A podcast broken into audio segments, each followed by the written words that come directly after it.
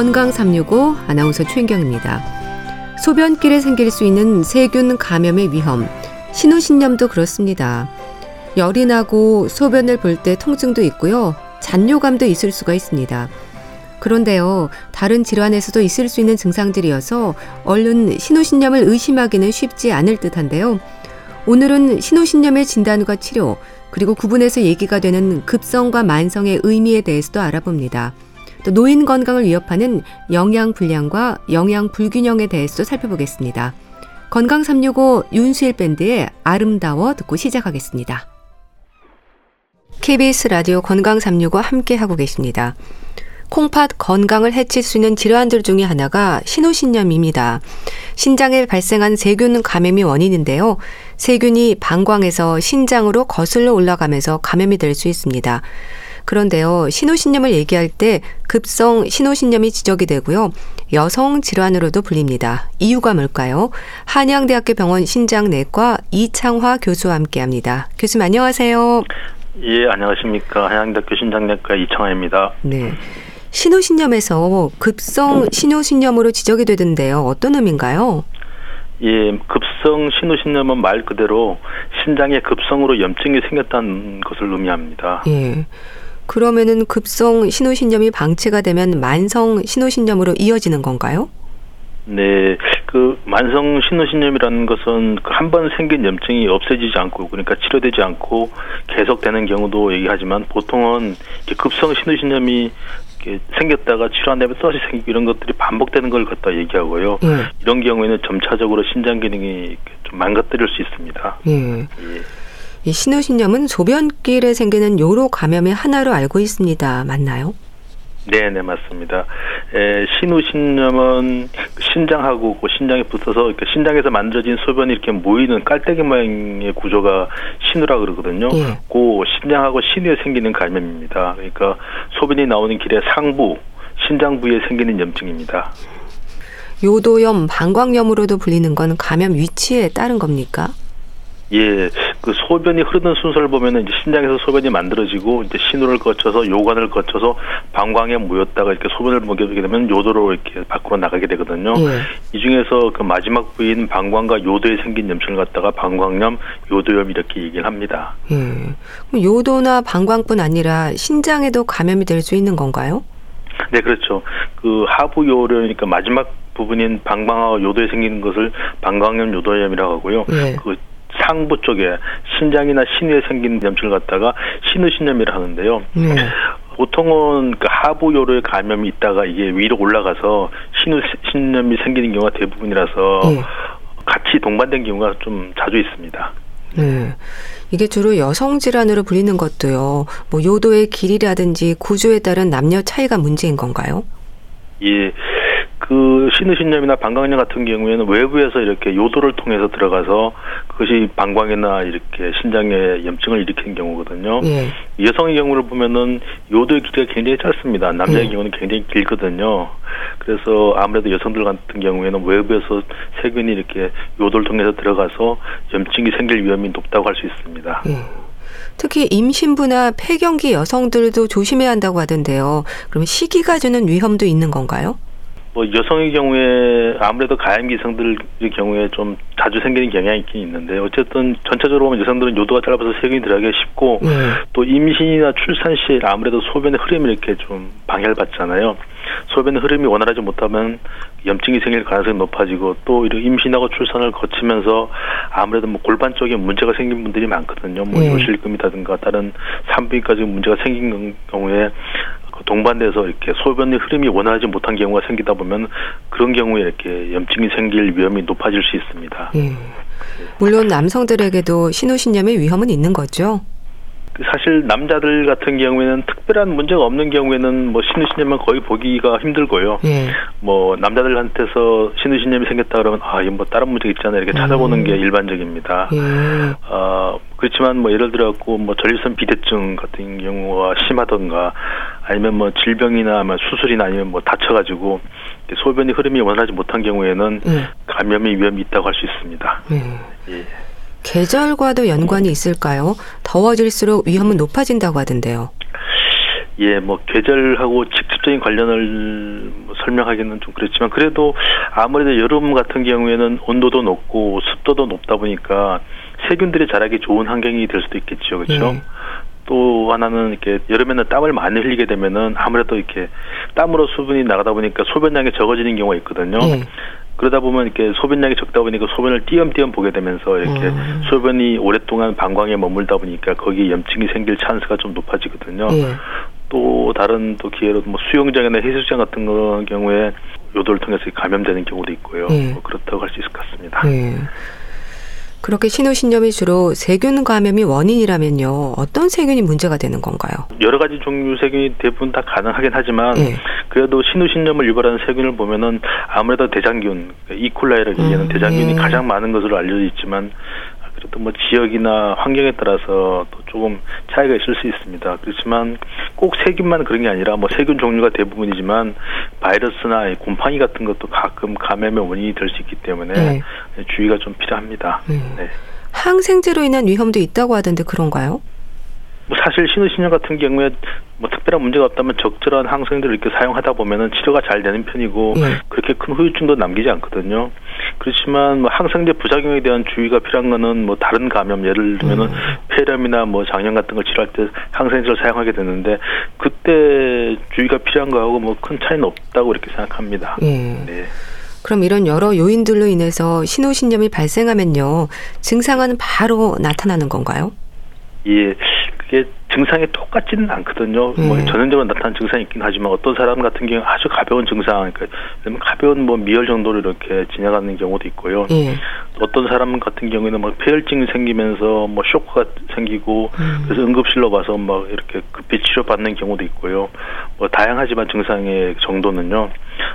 흔히 생기는 증상을 보면 이렇게 소변 보는 것이 좀 불편하고 음. 또 열이 나고 또 옆구리가 이렇게 좀 아픈 경우에 신우신염일 가능성이 높다고 할 수 있습니다. 네. 네. 그럼 감염으로 인한 염증이니까 열이 나는 건 짐작이 되는데요. 그렇게 옆구리가 아프고 또 등으로 통증이 생긴다고 하던데 이건 왜 그렇습니까?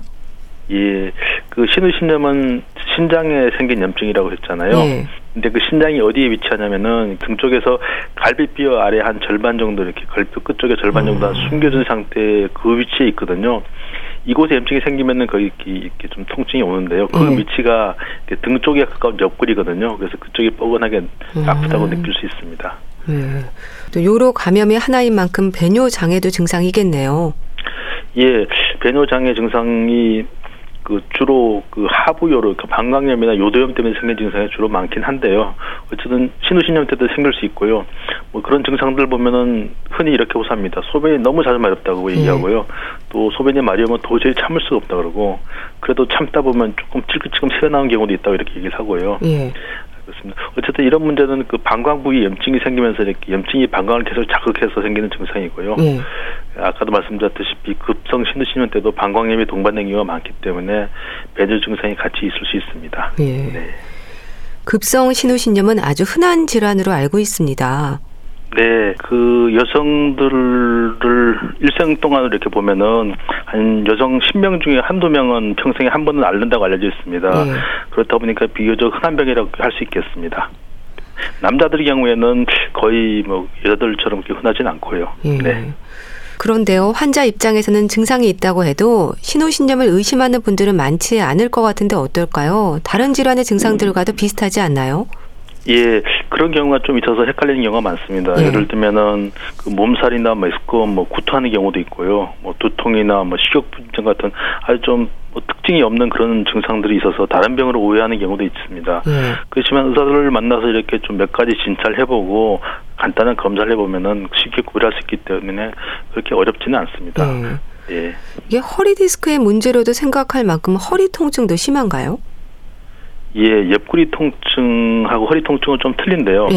아무래도 신장에 염증이 생겨서 생긴 통증이기 때문에 다른 증상도 같이 있거든요. 허리 통증 같은 경우에는 그냥 통증이잖아요. 예. 어, 신우신장 같은 경우에는 옆구리 통증도 있으면서 열도 나고 소변 보는데도 불편하고 뭐 다른 몸살 같은 다른 증상도 있기 때문에 뭐 이렇게 좀 어렵지 않게 구별할 수 있을 것 같습니다. 예. 네. 진단은 소변 검사로 알게 됩니까? 건강검진에서 우연히 발견되는 경우도 있겠어요. 네, 아까 말했던 그런 증상들, 그러니까 배뇨 증상 같은 것도 있고 열도 나고 그런 증상이 있으면서 이렇게 소변 검사를 해보면 세균이 검출되면은 이렇게 진단할 수 있거든요. 예. 근데 보통 이렇게 검진해서 그 건강검진 하다 보면 소변에 뭐 염증이 있다고 얘기하는 그런 경우에 세균이 발견되는 경우에는 대부분 증상이 없는 무증상 음. 세균이거든요. 네. 그런 경우에는 치료가 필요한 경우가 거의 없습니다. 네. 그게 걱정 안 하셔도 될것 아. 같습니다. 그럼 소변 속에 균이 확인이 되면은 치료는 항생제인가요? 네, 그렇죠. 아무래도 세균을 잡아야 되니까 음. 만약에 바이러스가 문제라면 뭐 항바이러스제가 적절하게 있다면 그걸 사용하면 되고요. 음. 그렇지만 뭐 적절한 항생제를 사용하게 되면은 비교적 잘 치료되고 뭐 늦지 않게 잘 치료한 경우에는 후유증도 거의 없는 편입니다. 네. 항생제를 복용하는 기간은 어느 정도인가요? 예, 경과에 따라 다르지만 보통 한 1, 2주 정도 약을 먹게 되고요. 신우신염 같은 경우에는 뭐 하부유로 감염 같은 경우 방광염이나 뭐 요도염 같은 경우는 좀 더 짧고요. 예. 어쨌든 신우신염 같은 경우는 한 약 10일 앞뒤로 이렇게 항생제를 먹습니다. 예. 그렇지만 아, 막 먹는 게 아니라 치료를 하고요. 뭐 주사 맞을 수도 있고요. 그렇지만 이렇게 저기 고름치 같은 게 콩팥에 잡힌 경우에 이런 예. 경우에는 항생제 그 안에 잘 안 들어가거든요. 예. 그럴 경우에는 뭐 한 달 이상으로 길어지는 경우도 있을 수 있습니다. 예. 그런데요, 신우신염의 치료가 항생제인데요, 이렇게. 항생제 내성균이 네. 신우신염의 원인이기도 하다는 건 어떻게 이해하면 될까요? 예, 항생제 내성이 있는 균에 대한 뭐 균에 때문에 생긴 신우신염 경우도 치료가 가능한 항생제가 있습니다. 예. 모든 항생제에 대한 그 내성이라는 얘기는 아니거든요. 이런 경우에 뭐 세균 배양을 해가지고 거기에 맞는 적절한 항생제를 찾아서 사용하면 되거든요. 예. 흔히 뭐 내성균이라는 거는 흔히 사용하는 항생제에 내성이 있다는 말로 이해하면 음. 될 것으로 생각되고요. 그렇지만 아주 드물게 진짜 뭐 전체 항생제에 듣지 않는 경우가 있을 수 있지만 뭐 그런 경우에는 매우 매우 드물다고 할수 있습니다. 그런 음. 경우까지 걱정할 필요는 없을 것 같습니다. 음. 혹시 항생제로도 치료가 되지 않으면 비뇨기계도 살피나요? 소변의 흐름이 원활하지 못하고 예를 들면 소변 내려가는 게 막혀 있거나 아니면 구조적으로 이상이 생겨서 뭐 고름집 같은 게 있다, 뭐 중간에 뭐 돌 같은 게 있다 이런 경우에는 적절한 항생제를 치료해도 잘 치료가 안 되는 경우가 있습니다. 네. 예, 그런 경우에는 아무래도 비뇨기과적인 뭐 음. 시술이나 수술이 어, 필요한 경우도 있을 수 있습니다. 네. 예. 또 신장 초음파나 CT 촬영이 필요한 건 어떤 경우인가요? 예, 제 생각에 모든 환자에서 이렇게 신우신염이 의심된다고 해서 영상 검사가 다 필요하지 않다고 이렇게 생각하고요. 예. 그렇지만 이제 치료 과정에서 좀 이상한 경우, 예를 들면 치료에 잘 반응하지 않거나 아니면 계속 반복되거나 아니면은 뭐 다른 문제 때문에 비뇨기 계통이 문제가 있다고 생각되거나 이런 경우에는 영상 검사를 해서 혹시 그런 문제 때문에 치료에 뭐 방해가 되지 않는지 이런 걸 확인하는 것이 도움이 될 수 있다고 생각합니다. 예. 네. 그럼 급성 신우신염을 치료하지 않고 방치하면 위험한 상황으로도 이어질 수 있을까요? 예, 신우신염이 치료 안 하고 아주 심한 세균 감염으로 이렇게 발전하면 흔히 뭐 폐혈증이라 그러거든요. 전신 혈액에 다 이렇게 세균이 돌면서 전신 기관을 망가뜨리는 그런 병으로 진행하면은 생명이 위험한 경우도 생길 수 있고요. 예. 또 콩팥에 국한해서 이렇게 염증이 계속 반복되다 보면은 콩팥이 다 망가져 버리는 경우가 있을 수 있거든요. 예. 어 그래서 치료를 하는 게 필요하죠. 예. 네. 또 폐혈증은 생명을 위협할 수도 있는 질환이잖아요. 그럼 폐혈증으로까지 진행이 되는 경우도 많은가요? 예, 아주 많지는 않고요. 뭐 조개 치료하면 대부분 그러니까 신호 신는 정도에서 멈추고요. 폐혈증까지는 가는 경우는 그렇게 아주 많지는 않습니다만 음. 그래도 자주 자주 봅니다. 음. 아무래도 폐혈증까지 간 경우에는 이 콩팥뿐만 아니라 여러 가지 장기들이 다 동시에 망가지는 경우가 많거든요. 네. 이럴 경우 굉장히 위험해질 수 있습니다. 네. 네. 그런데요, 신장이 두 개이지 않습니까? 양쪽 신장에 모두 신우신염이 생기기도 하는 겁니까? 예, 뭐 보통 뭐 특별한 문제 없는데 양쪽 신장에 모두 신우신염이 생긴 경우는 그렇게 흔히 볼 수는 없고요. 네. 아무래도 뭐 소변이 흘러가는 길 양쪽 다 소변 흘러가는 길에 문제가 생긴 경우에 그럴 경우에 동시에 생길 수 있고 또 하나는 뭐 아주 심하게 뭐 내과적인 질환이 있어가지고 면역력이 심하게 떨어졌던가 이럴 경우에 뭐 양쪽에 생길 수도 있지만 네. 그래도 저희들이 보기에는 흔히 보는 그런 문제 상황은 아니라고 이렇게 음. 생각합니다. 네. 네. 또 신우신염이 치료된 후에도 반복적으로 신우신염에 걸리는 경우도 흔한가요? 아무래도 신우신염이 잦을수록 신장 기능이 떨어질 것 같은데요. 예, 그런 경우 보통 만성 신우신염이라고 이렇게 얘기하는데요. 보통 보면은 뭐 비뇨기 계통에 이렇게 소변 흘러가는 길에 문제가 있거나 아니면 내과적인 질환이나 다른 질환 때문에 면역기능이 저하되었거나 이런 경우에 반복적으로 신우신염이 걸릴 수 있고요. 이런 경우에 자꾸 반복되다 보면 신장이 망가질 수 있습니다. 예. 주의가 필요하죠. 음. 네. 신우신염도 치료 시기가 중요하다고 봐야겠네요. 예, 뭐 너무 늦게 치료하다가 폐혈증 같은 경우로 음. 뭐 심하게 진행할 수도 있지만 그보다도 염증이 계속 반복되다 보면 아니면 염증을 그냥 놔두다 보면 콩팥 자체 염증이 심하다 보면 거기가 망가져 버릴 수 있거든요. 예. 그래서 가능하면 조기에 치료해 주는 것이 좋습니다. 네. 예. 예방은 어떨까요? 예방은 사실 뭐 딱 이거다 이런 건 없지만 그래도 이렇게 말씀드리면은 너무 힘을 줘서 이렇게 소변을 보다 보면은 방광에 있는 소변들이 어, 이렇게 소, 신장 쪽으로 역류할 수 있거든요. 뭐 네. 뭐 그럴 수 있다고 합니다. 그러다 보니까 방광에 있던 염증들이 세균 세균들이 그 위로 신장까지 올라가면 신우신염이 될 수 있거든요. 그래서 너무 힘줘서 이렇게 복압을 높여서 소변을 보는 건 별로 안 좋다고 이렇게 얘기를 하고요. 네. 또 아무래도 물을 좀 자주 마시면은 그 소변량이 늘면서 소변을 소변에 있는 뭐 세균이 들어왔더라도 이렇게 씻어내는 효과가 있거든요. 예. 그러다 보니까 이론적으로는 조금 유리할 수 있다고 이렇게 알려져 있습니다. 예. 그러니까 네. 물을 좀 많이 마셔주는 것도 중요하네요 일상생활에서. 네. 사실 그 땀을 너무 많이 흘렸거나 아니면 뭐 탈수가 생길 정도로 이렇게 소변량이 감소했을 경우에는 그럴 경우에는 수면 섭취를 권장하지만 뭐 네. 뭐 일반적으로 저희들이 적절한 음식이나 물을 섭취하고 있는 경우라면은 제 생각엔 수분 섭취를 좀 늘린다고 해서 엄청난 효과를 볼 수 있거나 그런 건 아니고요. 네. 어, 적절하게 수분 섭취를 하고 있다면 사실 뭐 적절한 소변을 보고 있는 상태라면 어, 음. 큰 문제는 없다고 생각합니다. 네. 이런 일상에서의 습관은 물론이고 또 급성 신우신염을 의심할 수 있는 증상들에 대해서도 알려주세요. 네. 그러니까 평소보다 이렇게 소변을 너무 자주 보고 싶고 또 보고 나서도 시원하지가 않고 또 소변을 참기가 좀 너무 어렵다. 네. 그리고 또 열이 나고 몸살이 있고 또 옆구리가 이상하게 좀 아프다 이유 없이 아프고 그렇다면 이렇게 신우신염이 원인일 가능성이 있으니까 한번 뭐 가까운 의원이나 병원을 찾아서 확인해 보시는 것이 좋다고 생각합니다. 네. 우리가 신장 기능을 얘기할 때 이런 신우신염뿐 아니라 방광이라든지 콩팥 손상으로 인한 위험이 있지 않습니까? 이런 경우에 일반적으로 발견은 우연히 알게 되는 경우가 많은 건가요? 우연히 알게 되는 경우보다는 사실 증상이 있어서 오셔서 이렇게 검사를 하는 경우가 많은데요. 예. 요새는 이게 건강검진이 굉장히 많거든요. 음. 그러다 보니까 증상이 없이도 이렇게 병이 진행하는 경우가 있을 수 있거든요. 예. 그런 경우에는 특히 심장병 같은 경우는 그런 경우가 많아요. 만성 콩팥병 같은 경우는 그런 경우가 많기 때문에 어, 그런 경우라면 건강검진에서 예를 들면 혈뇨가 나온다든가 단백뇨가 나온다든가 아니면 구조적인 이상이 있다든가 뭐 신장 기능이 떨어졌다든가 이럴 경우에는 예. 그걸 확인하는 과정에서 아, 이 숨어 있는 신장병을 찾아내는 경우가 있거든요. 예. 예전에는 신장이 다 나빠져서 응급실에 와서 아, 이다 나빠졌습니다. 큰일 났습니다. 이렇게 아, 예. 얘기하는 경우가 많았었는데 요즘은 워낙 건강 검진이 광범위하게 진행되고 아무래도 의료에 대한 접근성이 좋다 보니까요. 예. 요즘은 그렇게 뭐 다 나빠져서 오는 경우는 그렇게 많지는 않다고 이렇게 생각합니다. 예. 네. 건강 검진에서 일반적인 소변 검사를 알 수 있는 건가요? 예, 소변 검사가 큰 도움이 되거든요. 음. 예를 들면은 어 신의신령 같은 경우에는 사실 뭐 소변에서 세균이 난다 그래도 그거는 신우신염이라고 얘기는 하지 않고요. 음. 예. 그 소변에서 세균이 나오더라도 그거는 증상이 없고 뭐 다른 특별한 문제가 없다면은 무증상 세균류라 그래서요. 예. 그거는 그냥 치료 안 해도 되거든요. 음. 뭐 만수멍에 큰 영향을 안 준다고 돼 있기 때문에 놔둬도 예. 되고요.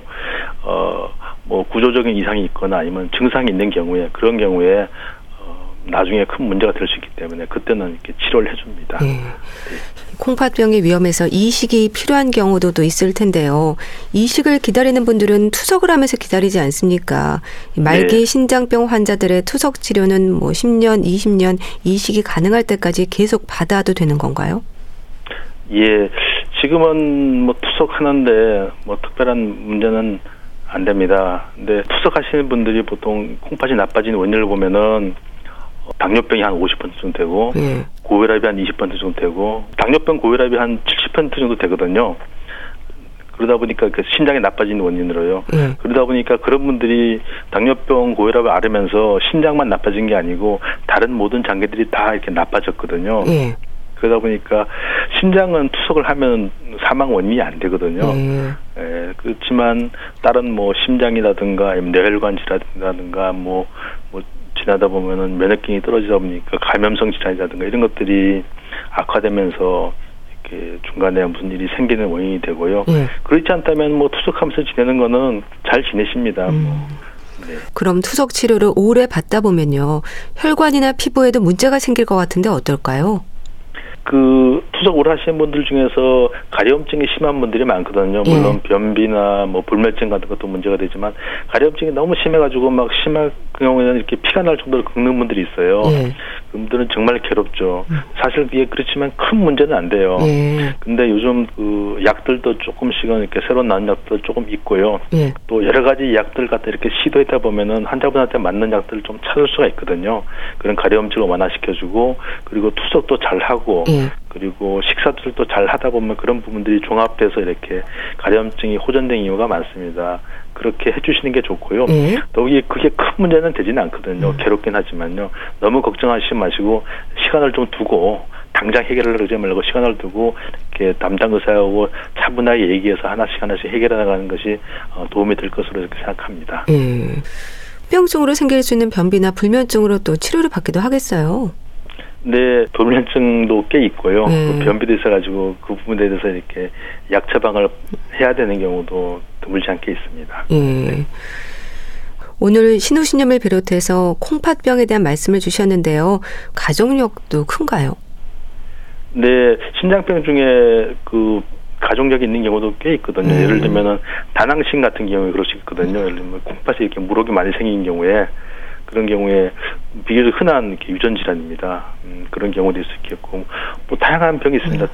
더욱이 뭐 당뇨나 고혈압 같은 경우에도 가족력이 있거든요. 네. 그 콩팥병이 생기는 그 만성 신부전이 생기는 그 말기 신부전이 생긴 원인 중에 70%가 당뇨 고혈압이라 고 그랬잖아요. 네. 그 원인이 되는 당뇨 고혈압이 어느 정도 가족력이 있기 때문에 그런 분들은 예를 들면 집안에 누군가가 당뇨가 있다 그러면 본인도 당뇨가 생길 수 있고 어, 당뇨 때문에 콩팥이 나빠진 분이라면 본인도 네. 당뇨 때문에 콩팥이 나빠질 가능성이 있는 거거든요. 그냥 그렇게 이해하면 될 것 같습니다. 네. 자, 한양대학교 병원 신장내과 이창화 교수와 함께 했는데요. 말씀 잘 들었습니다. 감사합니다. 네, 감사합니다. 수고하셨습니다. KBS 라디오 건강 365 함께 하고 계신데요. 임지훈의 꿈이어도 사랑할래요. 듣고 다시 오겠습니다.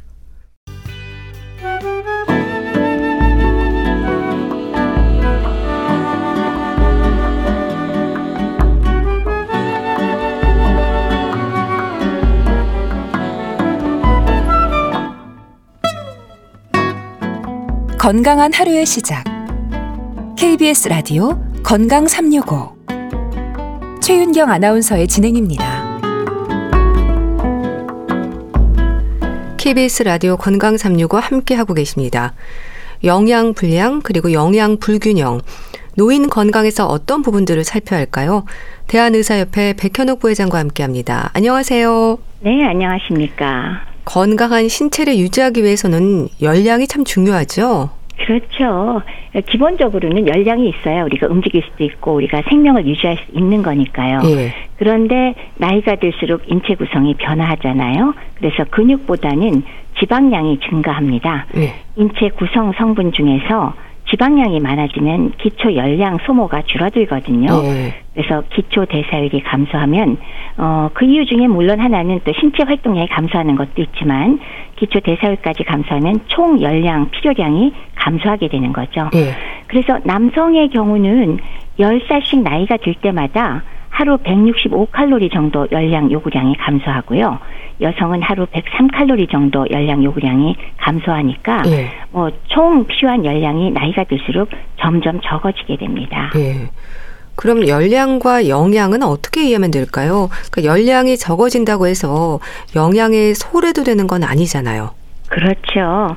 기본적으로는 노화로 인해서 신체 장기가 전반적으로 저하되니까 오히려 기능을 보존하기 위해서는 비타민과 미네랄 등의 개별 영양소가 오히려 더 많이 필요할 수도 있습니다. 네. 그리고 또 노인은 만성 질환이 있는 경우가 많지 않습니까? 네. 그래서 또 그로 인해서 약물 복용도 많이 하고요. 이렇게 만성 질환 자체와 지속적으로 약물을 복용하는 것은 식욕 부진을 유발하게 되죠. 어, 또 거기다 당뇨병이나 고혈압이 있으니까 짜게 드시지 마세요. 음. 아니면은 음식량을 제한하고 뭐는 먹지 마세요. 그러면 음식 맛 자체가 더욱 떨어지니까 네. 치아 문제까지 동반되기까지 한다. 그러면은 식욕 부진 더하기 치아 문제. 그래서 식사량은 더 현저하게 줄어들게 되죠. 네. 그러니까 몸 상태에 따라서 영양소는 더 필요할 수도 있다는 건데 입맛이 없다는 말씀들을 하시는 게 이유가 있네요. 그렇죠. 조금 전에 말씀드린 게 전부 다 입맛 떨어지는 네. 이유가 되니까. 근데 식사량이 감소하는 원인은요. 또 그것만도 아니에요. 우리 주변의 사회적 현실, 실제로 나이가 들면서 주변에 노인으로만 구성된 노인 가구나 혹은 독거노인 가구도 상당히 증가하고 있지 않습니까? 예. 네, 노인만 사는 가구는 물론 뭐 아닐 경우도 있겠지만은 상당수가 경제적인 어려움도 있을 수 있을 가능성이 높고 예. 또 식품 구매나 조리 같은 게 아무래도 좀 더 번거롭고 음. 귀찮아서 안 하게 되잖아요. 그런 문제도 있고요. 또 치매나 우울증이 동반됐을 경우에 예. 당연히 밥 먹는 거 관심 떨어지고요. 또 식욕 저하는 더 심하게 되니까 먹는 양은 점점 더 감소하게 됩니다. 그래서 결과적으로 노인의 실제 총 열량 요구량은 나이가 들면서 감소하지만 예. 여러 가지 생리적, 사회적 원인으로 인해서 식사량 자체가 현저하게 감소하기 때문에 영양 불량이 되기가 매우 쉽죠. 거기다 더해서 노화로 인해서 비타민이나 미네랄 등의 개개별의 영양소는 더 많이 필요할 수도 있기 때문에 예. 노인은 영양 불균형 그리고 영양 부족 등의 가능성이 상당히 높습니다. 예. 그러니까 노인의 총 열량은 감소하지만 그래서 영양 부족이나 영양 불량이 되기 쉽다는 말씀이신데요. 실제로 노인의 영양 불량은 흔한가요? 예, 흔한 편이죠. 예. 네, 영양 섭취 조사를 왜 국민건강 영양조사라고 하는 데서 하잖아요. 예. 그래서 우리나라 65세 이상 인구의 결과를 살펴보았더니 실제로 권해진 영양 권장량에 비해서 그 10가지 10대 영양소에 인하고 비타민 C를 제외하고는 나머지가 모두 권장량보다 매우 적게 섭취를 하고 있었다는 예. 걸알 수 있었습니다. 근데 그 중에서도 칼슘, 비타민 A, 리보플라빈 같은 것은 노인의 70% 이상, 그러니까 상당수죠. 네. 그러니까 권장량의 75% 이하를 섭취하고 있으니까 상당히 부족한 게 심한 편입니다. 네. 이유가 뭘까요? 물론 뭐 노화에 따른 대사 변화가 있어서 그 필요량이 조금 주는 거는 있지만 네. 그럼에도 불구하고 필요량이 감소하는 것에 비해서는 섭취량 자체가 많이 줄어드는 것이 가장 큰 원인이라고 할 수 있습니다. 근데 이제 거기에 더해서 절대량이 부족한 것도 문제지만은 뭐 음식 준비가 어렵거나 입맛이 바뀌어서 왜 그냥 모든 게 귀찮고 그러면 밥만 그냥 드신다거나 네. 제대로 아. 균형 잡힌 식사를 오랜 기간 못 하는 경우도 많잖아요. 네. 그럴 경우에 이제 단백질과 필수 비타민 미네랄은 더욱 불균형적으로 부족하게 되는 거 네. 이런 것도 이유가 될 거고요. 그래서 결론적으로 열량 불량 상태가 되기 쉽다. 그리고 그러면서 동시에 미량 영양소인 비타민과 아연 등의 미네랄 부족 혹은 비타민 부족이 오기 쉬우니까 영양 불량뿐만이 아니라 네. 영양 불균형도 오기가 매우 쉽다라고 말씀을 드릴 수 있습니다. 네. 그러니까 노인은 영양 불량과 불균형의 고위험군이라는 말이 그래서 있는 거네요. 맞습니다. 네. 영양 불량, 영양 불균형이 오기 쉬운 상태라는 거 어, 그런 의미고요. 게다가 이렇게 영양 불량이 와버리면 폐렴이나 기타 감염 질환 유병률이 굉장히 높아지고 이러한 급성 질환에 걸렸을 경우에 그 스트레스를 인한 결과 사망률도 젊은 사람보다 매우 높아지죠. 네. 그래서 영양 상태만 잘 유지하셔도 노인의 급성 감염 질환을 상당히 예방할 수도 있고 또 노인의 삶의 질을 높이고 사망률도 줄일 수 있으니까 전반적으로 의료비도 줄어들 뿐더러 네. 노인 사는 그 질 그게 높아지는 게 가장 중요하겠습니다. 네. 그럼 노인의 적절한 영양 섭취가 노인성 질환의 예방으로도 연결이 된다고 볼 수 있을까요? 그렇게 볼 수도 있겠죠. 네. 물론 노인이 걸리는 모든 질환을 예방한다. 이거는 뭐 음. 정확한 표현은 아닙니다만은 네. 어찌 됐건 노인의 전신 상태를 호전시켜서 삶의 질을 좋게 하고 중증에 합병적으로 진행하는 건 분명히 줄여주거든요. 그렇지만 노인의 상당수가 이미 가지고 있는 생활 습관 관련 만성 질환, 네. 고혈압이나 당뇨병, 심혈관 질환의 경우도 그 병이 없어지게 한다고 하기는 어렵지만은 이렇게 영양 상태를 개선하는 것으로서 문제점을 완화시키고 합병증을 줄일 수 있고요. 결국 이 만성 질환인 것 자체가 왜 위험하냐? 네. 결국 혈관이나 신경합병증 때문 아니겠어요? 네. 그러니까 그런 거는 분명하게 좋은 영양 섭취가 예방을 하고 줄일 수가 있습니다. 네. 또 노화가 원인이 되는 질환에 있어서요. 예방법으로도 단계가 있다고 하던데 그런가요? 그렇죠. 우리가 질병의 예방이라고 한다 그러면 일반적으로 1차 예방, 2차 예방, 3차 예방으로 세 단계로 나누고 있습니다. 네. 그 중에서 1차 예방이 우리가 생각하는 예방에 가장 가까운 것인데 질환이 아예 발병하지 않도록 발병 전 단계에 취하는 조처로서 네. 미연에 방지하는 걸 의미하죠. 음. 그래서 예를 든다면 뭐 독감이 유행이 유행하기 전에 독감 예방 주사를 맞는다. 이건 독감 걸리지 말라는 거잖아요. 네. 그리고 식중독에 걸리지 않게 해서는 어떻게 해요? 식품 위생 관리를 철저히 한다. 음. 이런 거는 우리가 상식적으로 금방 생각해 봐도 아, 걸리지 않도록 하는 조처구나. 네. 1차 예방이다 할 수가 있습니다. 그럼 2차는 뭔가요? 2차 예방은 조금 전에 1차는 아예 걸리지 않도록 하는 게 목표였다면은 네. 2차는 조기에 질환을 발견해서 그것이 진행돼서 치료가 어려운 상태가 되기 전에 빨리 관리하거나 치료를 해버린다라는 의미를 가지고 있습니다. 예. 예를 든다면 우리나라의 위암이나 자궁암을 조기 진단하는 게 수십 년 진행되니까 사망률이 아주 현저하게 감소했죠. 네. 이게 가장 전형적인 예인데요. 영양 불량이 생기는 초기에 적절한 영양소를 투여해서 중증으로 진행하지 않도록 하는 것도 뭐 일종의 2차 예방이라고 할 수가 있겠습니다. 네. 그러니까 초기 치료를 가능케 하는 거네요. 3차 예방은 뭔가요? 그러면 3차는 뭐냐? 발병 일단 한 다음에 예. 어느 정도 급성기 치료를 한 다음에 그 다음에 재활 과정과 재발 방지 요것을 우리가 3차 예방이라는 표현으로 어, 표현하고 있습니다.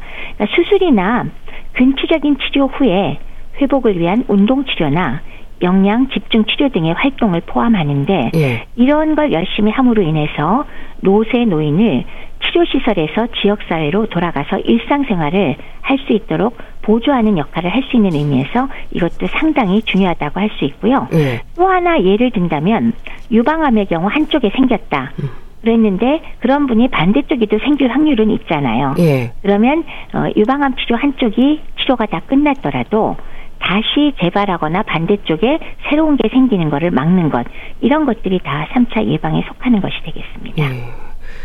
그런 노인의 영양 섭취와 질환 예방의 연관을 생각할 때요. 특히 1차 예방이 아주 중요할 것 같은데요. 그래도 21세기를 사는 지금 인식이 많이 높아지긴 했죠.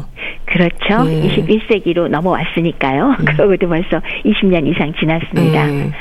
20세기 초반까지만 해도 전 세계적으로 영양소를 섭취하는 것이 부족해서 오는 질환 사망률이 매우 높았습니다. 그러니까 뭐든지 영양 상태가 부족하니까 오는 뭐 결핵 같은 질환으로 사망하는 거 아마 주변에서도 말씀을 많이 들었을 거예요. 네. 근데 그 다음에 식량의 생산 방법이나 저장 방법이 상당히 개선이 됐죠. 냉장고도 생기고요. 그래서 점차로 20세기에는 과다 섭취에 의한 비만이나 뇌졸중, 심혈관계 질환이 상당히 흔하게 됐습니다. 네. 그리고 암 질환이 발병하면서 사망률이 급속히 증가하게 되었고요. 근데 그 중에서 흥미로운 거는 2차 세계 대전 때의 경험인데 성장기나 태아기에 제대로 영양소를 섭취하지 못한 사람의 경우 이 사람들이 성인이 되어서 먹는 것을 마구 먹었을 경우에 음. 건강하게 자란 사람보다 오히려 당뇨병이나 동맥경화증에 의한 사망률이 매우 증가하더라 하는 걸 보았습니다. 이렇게 어, 그 이전에 가장 사망률이 높았던 급성 질환에 비해서 예. 이러한 만성 질환들은 생활 습관, 즉 먹는 것, 영양, 그리고 운동과 관계가 높다는 것은 이제 누구나 다 아는 사실이라 그래도 과언이 아니죠. 예. 다만 실천이 문제긴 합니다. 음. 예. 지금 혈관 질환을 비롯해서 암에 대한 말씀도 주셨는데요. 근데 노인들에게는 만성 질환의 위험이 삶의 질을 결정하는 것 같아요. 맞아요. 예. 암 그리고 뭐 악성 질환이나 뭐 저기 뇌혈관 질환, 심장 질환, 고혈압, 만성 폐쇄성 호흡기 질환, 근골격계 질환, 관절염, 골다공증 정말 많죠. 네. 또 이런 걸 하나도 안 가지고 계신 분이 거의 없다고 어, 할수 있을 정도고요. 거기에 치매, 우울증 또 요새 다들 관심이 크잖아요. 노인에게 매우 흔한 정신 보건 문제니까요. 네. 게다가 또 당뇨병도 여기에 관련되는 시력장애 이거 역시 노인에게 흔하고 삶의 질에 관련이 크니까요. 이런 질환을 갖고 있느냐 없느냐 더 진행되느냐 아니냐 합병증이 오냐 안 오냐 이것이 바로 삶의 질을 결정한다고 해도 과언은 아닌 것 같습니다. 네. 참 그런 여러 만성 질환의 위험을 비롯해서요. 많은 질환들을 생각할 때 식습관을 빼놓을 수 없는 거죠. 그렇죠. 음. 식습관 빼놓고는 이런 만성 질환하고 네. 네, 뭐 좋게 할 수도 없는 거고 실제 역학 연구에 의하면 많이 아시겠지만 고지방 식사를 한다 암 발병률이 증가하더라 네. 잘 알고 있고요. 네. 셀레늄과 항산화제를 많이 먹으니까 어 암이 적게 발생하더라 이런 결과도 있고 그다음에 짜게 먹으면 혈압이 오른다 다 아시지 않습니까? 반면에 칼슘과 마그네슘 섭취가 충분한 사람은 고혈압이 될 가능성이 적습니다. 네. 그외 운동을 하지 않고 칼슘과 비타민 D가 부족하다. 그러면 골다공증 당연히 심해질 거고 사실 이런 노인이 일흔 다섯쯤 돼 갖고 넘어져서 대퇴골 골절됐다면 삶의 질이 어떻겠습니까? 아유. 아무리 성공적인 수술 효율적인 재활이 저기 요새는 발달이 돼서 그런 데로 음. 넘어갈 수도 있지만 그럼에도 불구하고 상당수는 폐렴이나 욕창, 감염 합병증으로 사망할 가능성 올라가겠죠. 네. 후에 뭐 고혈압과 비만을 가지고 동맥경화증 심한 노인이 한 70세쯤에 뇌졸중이나 허혈성 심질환 생겼다. 이거 놀랄 일이 아니죠. 맞아요. 그래서 이런 게 제 회복이 급성기는 그럭저럭 하더라도 그 이후에 일상생활에 홀로서기는 굉장히 네. 어렵지 않겠어요? 삶의 질과 직결이 됩니다. 네. 그러니까 적절한 영양 섭취가 질병 예방으로도 이어지는 거네요. 그렇죠. 앞서 제가 두 사례를 말씀드렸지만 두 사례 모두 적절한 영양 섭취가 선행된다면 골다공증, 고혈압, 동맥경화증도 상당히 예방할 수 있고 예. 그 결과로 오는 치명적인 합병증 유발도 막을 수 있지 않습니까? 그래서 영양 섭취를 올바로 하는 것은 노인의 주요 만성 질환을 사전에 예방하고 진행을 막아서 이환율, 사망률을 줄일 뿐만이 아니라 노인 노쇠로 이루어지는 삶의 질 저하를 막는다. 하는 그런 거는 뭐 중요한 음. 명제니까 음. 영양 섭취를 바로 하자. 네. 그렇게 말씀드려야겠네요. 음. 또 산화 스트레스에 대한 지적도 있지 않나요? 그렇죠. 노화의 진행 원인으로 우리가 가장 뭐 공통적으로 누구나 뭐 반대하지 않는 게 바로 산화 스트레스죠. 네. 반응성 산소 혹은 질소 자유기가 몸 안에 과다 생성이 되면 원래 우리가 갖고 있는 항산화 성분은 고갈이 돼 버리고 만성 염증 반응이 유발되거든요. 그 결과로 오는 병이 이게 아주 우리 많이 듣는 병들이에요. 예. DNA가 손상되면서 암이 생길 수 있고 음. 심혈관계 질환을 포함한 허혈성 질환, 예? 파킨슨병이나 알츠하이머병 같은 퇴행성 신경증, 음. 또 류마티스병 이거 노인들한테 흔한 거잖아요. 네. 이런 거 바로 생길 수가 있고요. 또 실제로 그 노인의 혈청 검사를 보면 젊은 사람보다 염증성 반응 물질이 많이 발견이 되고요. 이것들이 바로 고지혈증, 근육 감소증, 인슐린 저항성들이 유발된다고 하니까요. 네. 어, 결론적으로 노화는 만성 염증 반응에 의해서 진행된다.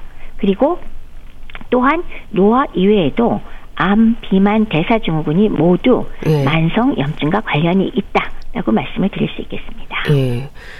염증이 건강에 미치는 영향이 크지 않습니까? 네. 그러면 염증을 억제하는 영양소도 있지 않을까요? 그렇죠. 그러면 염증 억제 영양소가 풍부한 식품이 뭘까를 잠깐 생각을 해보면 예. 각종 항산화제가 풍부한 거 뭐 다 맨날 얘기하죠. 채소 많이 드실 음. 것, 과일 많이 드실 것 이건 기본이고요.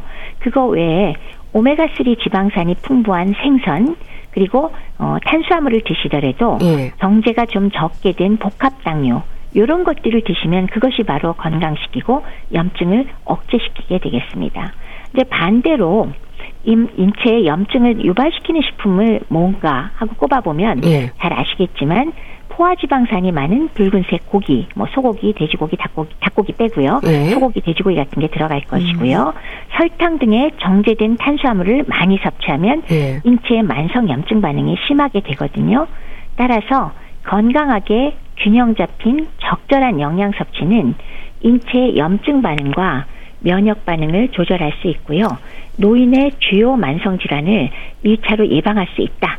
거 다시 한번 강조해 드리고요. 예. 정말 어떤 식사를 하는 게 중요한지 그거 좀 생각하고 드셨으면 좋겠습니다. 네. 균형 잡힌 영양이 주는 질환의 예방, 노인들의 영양 불량의 위험은 없는지 잘 살펴볼 필요가 있겠습니다. 대한의사협회 백현옥 부회장과 함께 했는데요. 감사합니다. 네, 고맙습니다. 포르테 디 콰트로의 이야기 보내드리면서 인사드릴게요. 건강365 아나운서 최인경이었습니다. 고맙습니다.